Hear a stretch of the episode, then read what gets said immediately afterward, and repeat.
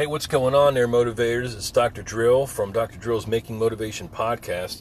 It has been quite a while, quite a while since I've cut a uh, one of these podcasts. Uh, been very busy, I guess. I hate to say that because we're all fucking busy. Am I right?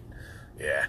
So it's been a while, and uh, I'm eager to catch up. Got a couple stories I want to punctuate this uh, this podcast with. Uh, first of all, I've seen some good podcasts myself. Both are, are Joe Rogan podcast. He had Tulsi Gabbard on uh, earlier this week. And who the hell did he have on last week? One of his comedian buddies. Anyway, good conversation. Tulsi Gabbard, if you haven't heard of her, she's a veteran, 16 year veteran of the Army, I believe. She worked in a medical unit. I don't know if that makes her a nurse or a doctor or a PA or whatever whatever she did, she served in a combat zone. She's been a congressperson for six years, and um, she's fucking very attractive presidential candidate, literally and figuratively, well spoken, uh, very smart, experienced, and uh, I like what I see from this veteran. So check out that Rogan podcast. Of course, he always pretty much maintains a, a neutral stance, asks her a lot of tough questions that uh, a lot of the candidates would be asked to asked about, um, and it's very interesting. She's uh, one of the things that attracts me to her is that she's anti-regime change wars, right? So a lot of the friggin' military-industrial complex um, activity that we've been basically uh, accumulated and uh, and made our business to be this world power, the world power for so long, there's a lot of uh, upsides to that, and there's some clear downsides. And one of uh, of which is that we're spread all over the freaking world, trying to fight all these battles and and you know uh, overthrow dictators, and we've seen that that doesn't necessarily work very well. There's also a lot of uh, um, uh, compromised integrity in our political system and in our industrial, military industrial context um, complex. For again, uh, Eisenhower, they, they pulled up a YouTube clip of Eisenhower's speech back in the day. I had never heard it, but he's talking about that very thing. How you know we've we've accumulated these massive uh, this massive war machine, and uh, you know built that over many years and to the point where it kind of that's the status quo and so we have to be very careful because there's a lot of power there that can be misused and abused and i think we've seen some of that we're tired of it and i certainly don't want my kids going off fighting some uh, mission that was not uh, in the best interest of the american people right? As a young marine 25 years ago i signed up for adventure and had fucking crazy testosterone, young, dumb, and full of cum, as we talked about. Just want to go out there and have an adventure and kick somebody's ass. Um, justified doing so for mom and apple pie, and but uh, I, I don't. It's kind of fucked up. Looking at it now, at 44 years of age, with all that I know, um, I would do it again. But I was very fortunate, I think, serve in a period during where there was no conflict really. A lot of guys and gals come back all fucked up physically and mentally. So I'm not for that. I'm for if you're going to send us off to do some sort of conduct some sort of mission, you make sure that it's worth our effort um, and it's not violating some major principle of uh, the Constitution, etc., etc. Anyway, it's my rant. Uh, my probably my, my only political rant that I've, or not my only, but I'll stop there with Tulsi Gabbard, but she's very, very impressive. Secondly, I've been doing a lot of uh, Snapchat and just create using the filters to create these alter egos, and one of them is Auntie June. And you know, Auntie June, she likes to go on her golf cart and go down to the Walmart, and she she looks for various sales over there. There's a paper goods sale, and out in the greenhouse, they got all kind. They even got food in the Walmart now. I get my little rascal scooters and I drive around. So I cultivated that uh, alter ego of Auntie June or that character and I found a Snapchat filter for this old lady, and I've been doing some awesome, I think, um, impersonations. Uh, just a cool character, uh, making people laugh, and so on and so forth. I've used it for my friends on Facebook and, and to entertain people. I've used little snap, uh, little snippets of it. For instance, I got like a five second one that says, "Tired of your shit," and I kind of sneer at whoever. So I use them as memes or uh, a response to a text message or whatever. Make people laugh. Um, I also used them for my patients to kind of get their attention. I'm teaching an online anatomy course this summer, Anatomy 1 and 2, and so I have to try to capture some sort of good time, you know, uh, fun loving Dr. O, because they're not going to be in my presence. So I, I lack that face to face time. I have to um, try to amuse them and, and grab their attention, introducing the content and stimulating their minds, rather ample minds to learn so much knowledge. So, uh, yeah, so there's that. Look for Auntie June out there. I also have uh, uh, Dr. O as punk rock, punk rock Dr. O. And I do a little British accent, motherfuckers. I'll freaking bust your bollocks. I did one of those as well. Pretty interesting, entertaining. So check out those Snapchat filters. It'll definitely, you know, contribute to hours of entertainment. Just distorting your face, and you can talk on some of them that change your voice. Really friggin' neat. Makes you wonder where the world is going with communication when we can dress, up our blemishes or masquerade as some other character, right? So there's that. Auntie June. Look for her. Look for punk rock Dr. O. Next, I've been friggin' riled up about this wanderlust that I've got going here. I want to go to Utah, and I'll tell you why. I've been to like 15, 16 countries throughout the world, and I've had many adventures. Mostly a long time ago when I was in the service, right? In the Corps. But mostly I pulled into port cities, and you know, some of them were nice, a lot of them were shit. And we were looking for the bars and the red light districts. That's what we were after. You know, get hammered and, and find some female company. So we did that in a lot of places. Took a tour to Bethlehem when we went to Israel took a tour to Rome when we went to Italy. Been to Cuba, been to Spain, Israel, France, uh, Morocco, Portugal, Australia, Korea.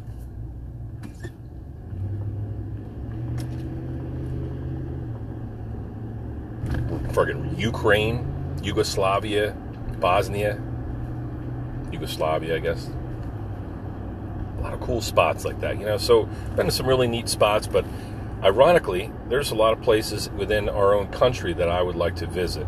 I want to see the Grand Canyon. I want to see the friggin' um, Zion National Park and Yellowstone and Canyonlands and the Black Hills of South Dakota and the Pacific Northwest Trail and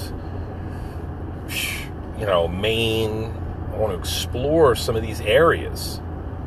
I want to go to every state and take it for all it's worth. And if it's a shit state that's not worth anything, then I don't want to fucking go. But, you know, I want to catch these highlights. Not necessarily tourist traps, but I want to see these spots and experience some of the people that live there and hear their stories. You know, I went to a wedding. I don't know if I told you this already, but I went to a wedding about a month ago in New York City, one of Mandy's cousins and happily married was the greatest wedding I've ever been to. Just friggin' lavish, huge place. It was like a, a, a, a former site of the 1965 World's Fair. Took place in New York City. So the venue for the wedding, for the reception, was a former helipad. It's about the size of a water tower something like that, right? So there's a narrow spot down below, and that's where the cocktail hour was had. And then when it was time, we all were prompted to jump in these giant elevators and go up to the um, the water tower, the top of the water tower, which is basically underneath this helipad, what used to be a place where they fly in whatever dignitaries and high rollers and all that shit to the 1965 World Fair. So now where that water tower shaped structure is up top is this, this 360 degree for again dance floor and you know tables for where you can sit and bars and uh, central hub that I'm sure in the center of that uh, this wheel is uh, this circular spot is the kitchen and all that shit. Just unbelievable, man. It's wonderful. And there was this guy, uh, bathroom attendant, black dude, and he was in there. He's looking at a tiny little TV propped up on the above the sink by the mirror, and he's watching this basketball game and he's listening to reggae music, talking about marijuana, duh, all this shit. And he's when he would see you, sense you in his peripheral vision, uh, relieve yourself in the urinal, he would be there after you wash your hands and he'd hand you a paper towel. And he was dancing. It was fucking nuts. I couldn't believe spirit this guy had doing this shitty job, literally. And he, he really had a good spirit going in there. He had mints, colognes, lotions, and it was very impressive. It was the cleanest bathroom I've ever seen.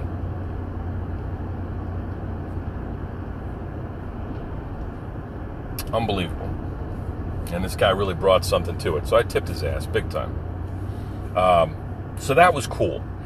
Now, during the cocktail hour of this wedding, just only a month ago in Queens, New York, we're down, downstairs in the base of this friggin' structure. There's crazy food, hors d'oeuvres, beverages, all that shit flowing. We're starving, so we can gorge ourselves. There's nowhere to sit, though. There we're a little bit short on seats.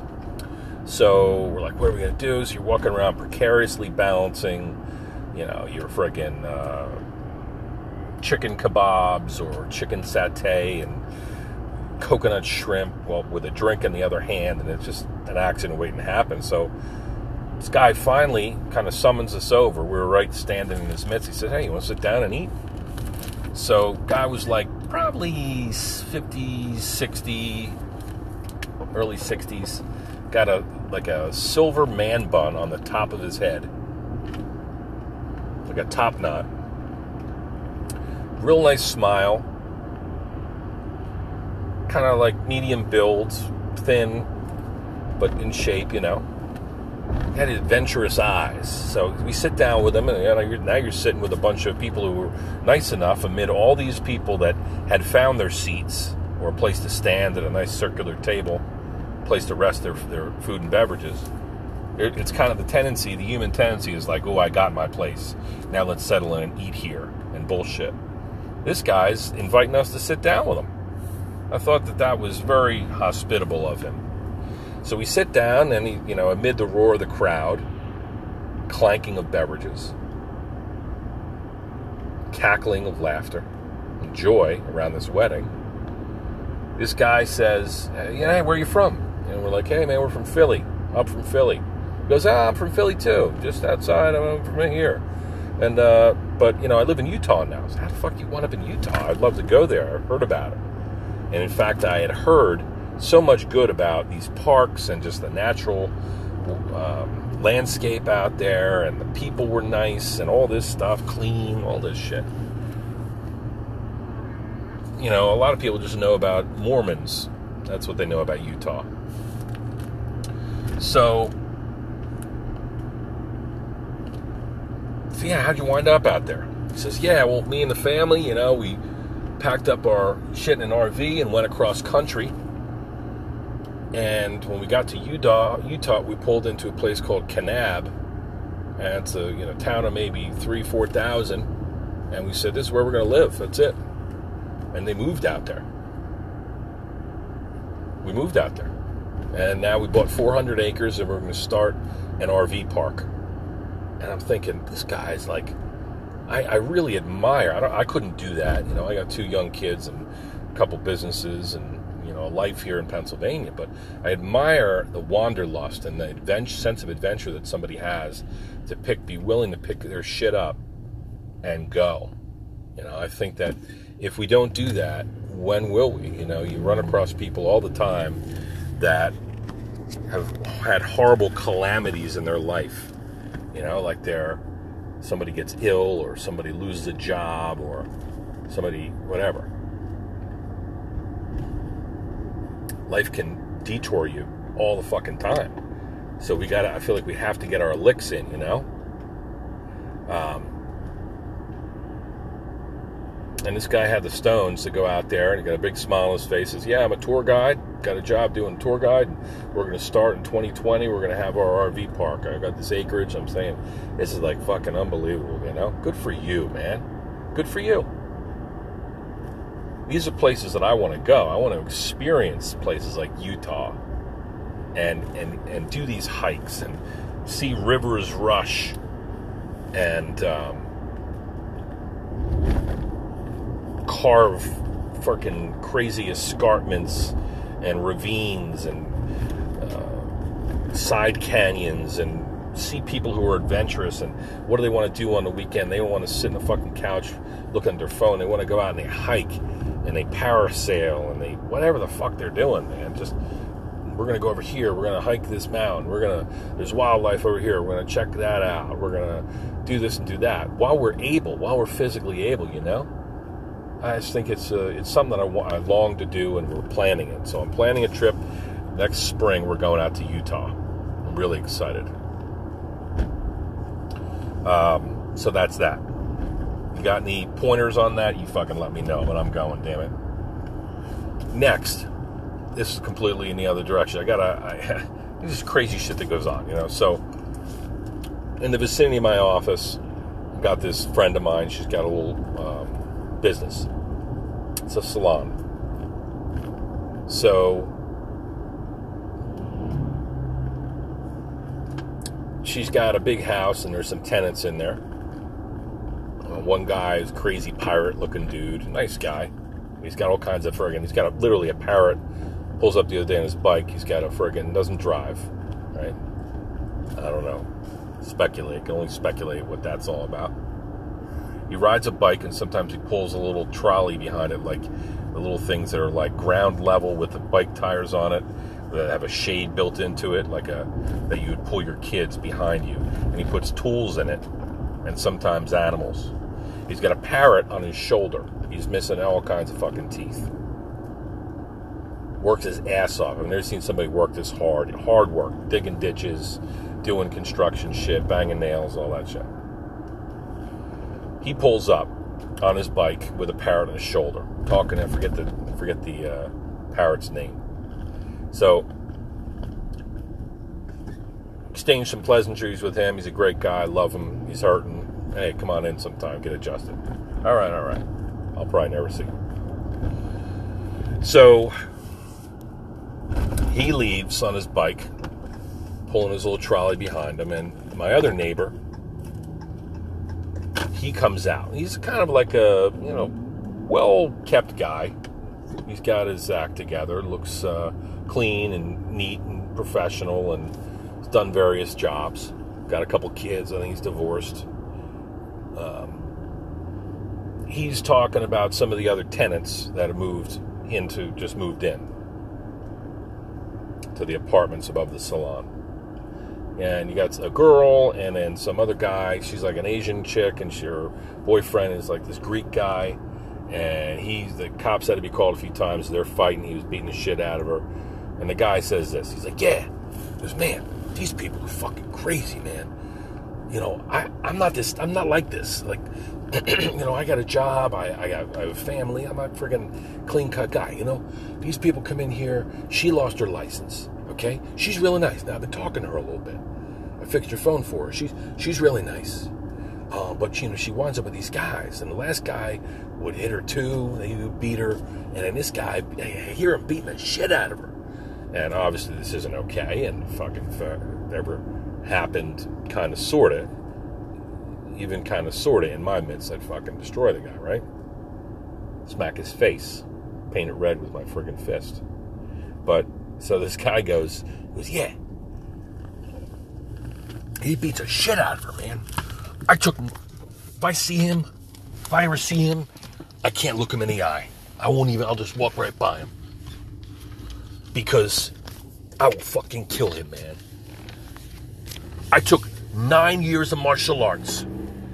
I took nine years of martial arts, Aaron. I will fucking kill him.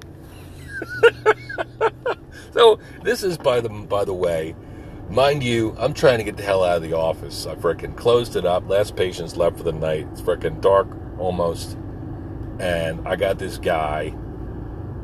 I got a basket of towels in my hands, you know, from that we use for heat, moist heat throughout the day.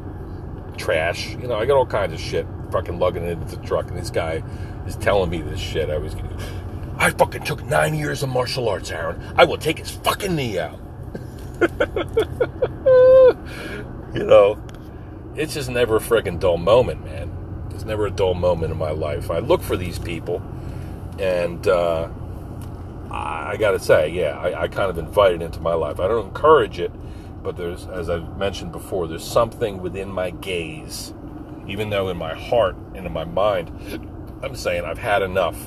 Fucking leave me alone. I don't want to hear your story.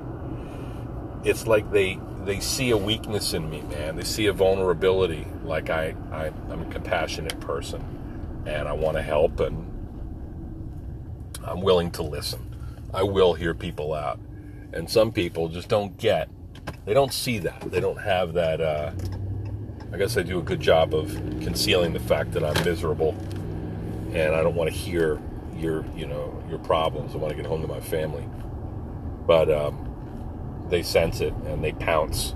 This guy's telling me this shit. I got a guy with a parrot on his shoulder, with his bike seat covered in a plastic shopping bag because it was raining out, and um, telling me that his parrot, he, he brought him home for lunch. He didn't want to, you know, keep him out in the sun or the rain, uh, the rain rather, all day. But when he left to go back to work. The parrot was squawking at him, wanted to stay with him. He's like a pirate. It's like a modern day pirate. I love him though. Says I. What says you? And then the guy who's gonna took nine years of martial arts, Aaron. I will fucking end him. Just comical. Not not not that it's comical that he would wanna you know, avenge this girl who's getting beaten, but he also said that he can hear uh, the two fucking, you know. So I think it's a combination of him not getting any and these two like having a passionate relationship where they're making love and then they're beating the shit out of each other and he's a drunk and all this you know the, the other saying, saying the other guy's a drunk he doesn't leave the house doesn't have a job I'm like how the fuck where the hell does this how do these people even get through life because you know you know I've told you I've put my cards on the table I I have a lot going on. You know that. I fucking run a business. Yeah, you know, I got a family. I, I, I don't have time for to live like this. You, it's amazing that people live like this. That there are, that these stories exist. That there's some guy driving a bike to work every day, sitting on a plastic bag on the top of his bike seat and pulling a kid's friggin' trailer trolley thing behind him